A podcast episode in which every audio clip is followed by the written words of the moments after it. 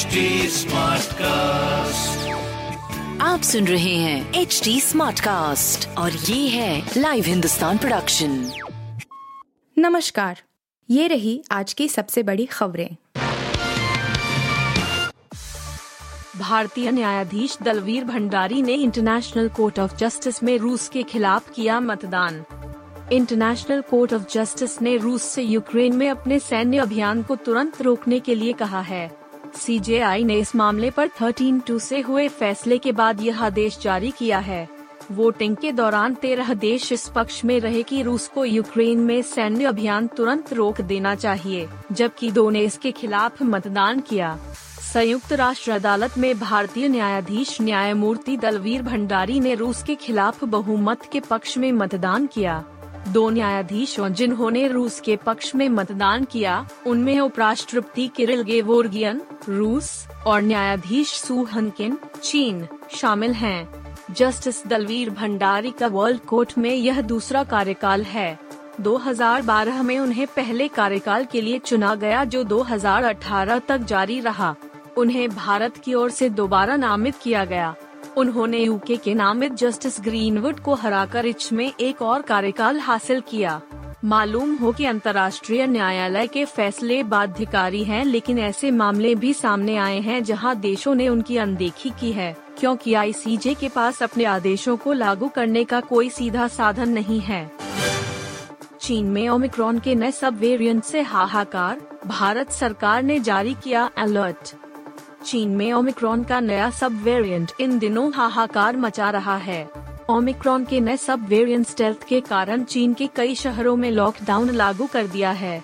जानकारी मिली है कि चीन के बाद दक्षिण कोरिया में भी कोरोना के नए वेरिएंट के दस्तक दे दी है, जिसके बाद भारत में भी सरकार ने अलर्ट जारी किया है। बुधवार को केंद्रीय स्वास्थ्य मंत्री मनसुख मंडाविया की अध्यक्षता में स्वास्थ्य अधिकारियों की एक उच्च स्तरीय बैठक हुई।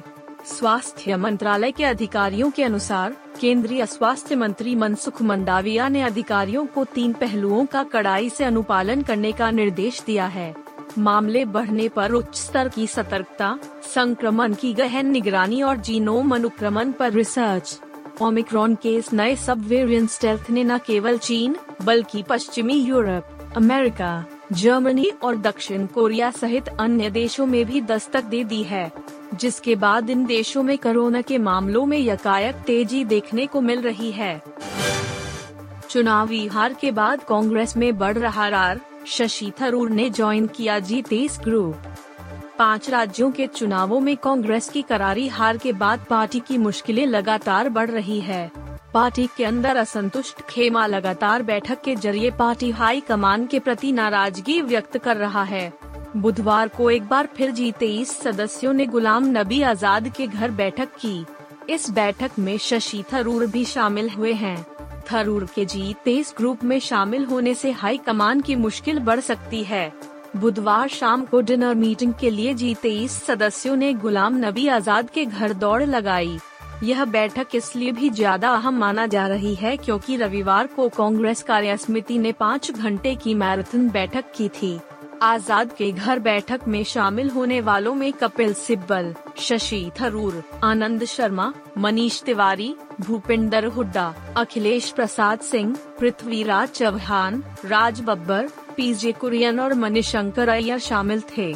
इससे पहले जी तेईस सदस्यों ने चुनाव परिणामों के दिन भी बैठक की थी और एक सुर में पार्टी के पूर्णकालिक अध्यक्ष की मांग की थी।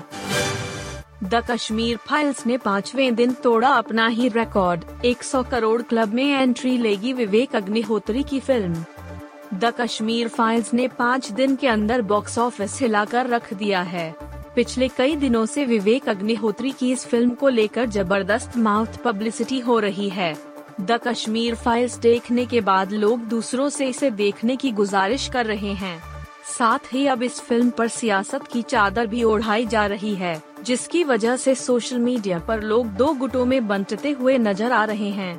फ़िल्म लगातार चर्चा में है और सामने आ रही लेटेस्ट जानकारी के मुताबिक बॉक्स ऑफ़िस पर इस फ़िल्म ने पाँचवे दिन 18 करोड़ का बिज़नेस किया है। आपको जानकर हैरानी होगी कि मंगलवार के दिन इस फ़िल्म ने सबसे ज़्यादा कमाई की है। ट्रेड एनालिस्ट करण आदर्श ने ट्विटर पर फ़िल्म के पाँच दिनों के आंकड़ों को शेयर किया है। उन्होंने ट्वीट किया है, बॉक्स ऑफ़िस पर द कश्मीर फाइल्स ने सुनामी ला दी है। शानदार ट्रेंडिंग पांचवे दिन बाकी दिनों के मुकाबले में सबसे ज़्यादा कमाई ब्लॉकबस्टर शुक्रवार को तीन दशमलव पाँच पाँच करोड़, शनिवार को आठ दशमलव पाँच शून्य करोड़, रविवार को पंद्रह दशमलव एक शून्य करोड़, सोमवार को पंद्रह दशमलव शून्य पाँच करोड़ और मंगलवार को इस फ़िल्म ने अठारह करोड़ की कमाई की है। फ़िल्म ने अब तक साठ दशमलव दो शून्य करोड़ की कमाई कर डाली है। पृथ्वी शॉ योयो टेस्ट में हुए फेल। मुंबई क्रिकेट टीम के कप्तान और दिल्ली कैपिटल्स के बल्लेबाज पृथ्वी शॉ से जुड़ी एक बड़ी खबर सामने आई है। दिल्ली कैपिटल्स टीम का ओपनर बल्लेबाज योयो टेस्ट में फेल हो गए हैं। योयो टेस्ट पास नहीं कर पाने के कारण क्या वे आईपीएल 2022 में दिल्ली कैपिटल्स के खेल पाएँगे या नहीं, ये भी बीसीसीआई के अधिकारी ने स्पष्ट कर दिया है। क्योंकि नेशनल क्रिकेट एकेडमी यानी एनसीए में भारतीय खिलाड़ियों का टूर्नामेंट से पहले योयो टेस्ट हुआ था, जिसमें पृथ्वी शॉ के साथ साथ हार्दिक पांड्या भी शामिल थे। पृथ्वी शॉ एनसीए में योयो टेस्ट में फेल हो गए हैं, लेकिन वे आईपीएल 2022 में दिल्ली कैपिटल्स के लिए खेलते नज़र आएँगे। बीसीसीआई द्वारा लागू किए जाने वाले योयो टेस्ट में मेंस कैटेगरी में आपको कम से सोलह दशमलव पाँच अंक लाने की ज़रूरत है, लेकिन पृथ्वी शॉ ने सिर्फ़ पंद्रह स्कोर किया है। इस तरह वे योयो टेस्ट में फेल हो गए हैं, लेकिन बीसीसीआई अधिकारी ने साफ़ कर दिया है कि वे आईपीएल खेल सकते हैं। आप सुन रहे थे हिंदुस्तान का डेली न्यूज़ रैप, जो एच टी स्मार्टकास्ट की एक बीटा संस्करण का हिस्सा है। आप हमें फेसबुक ट्विटर और इंस्टाग्राम पे एट एच टी या podcasts@hindustantimes.com पर ईमेल के द्वारा सुझाव दे सकते हैं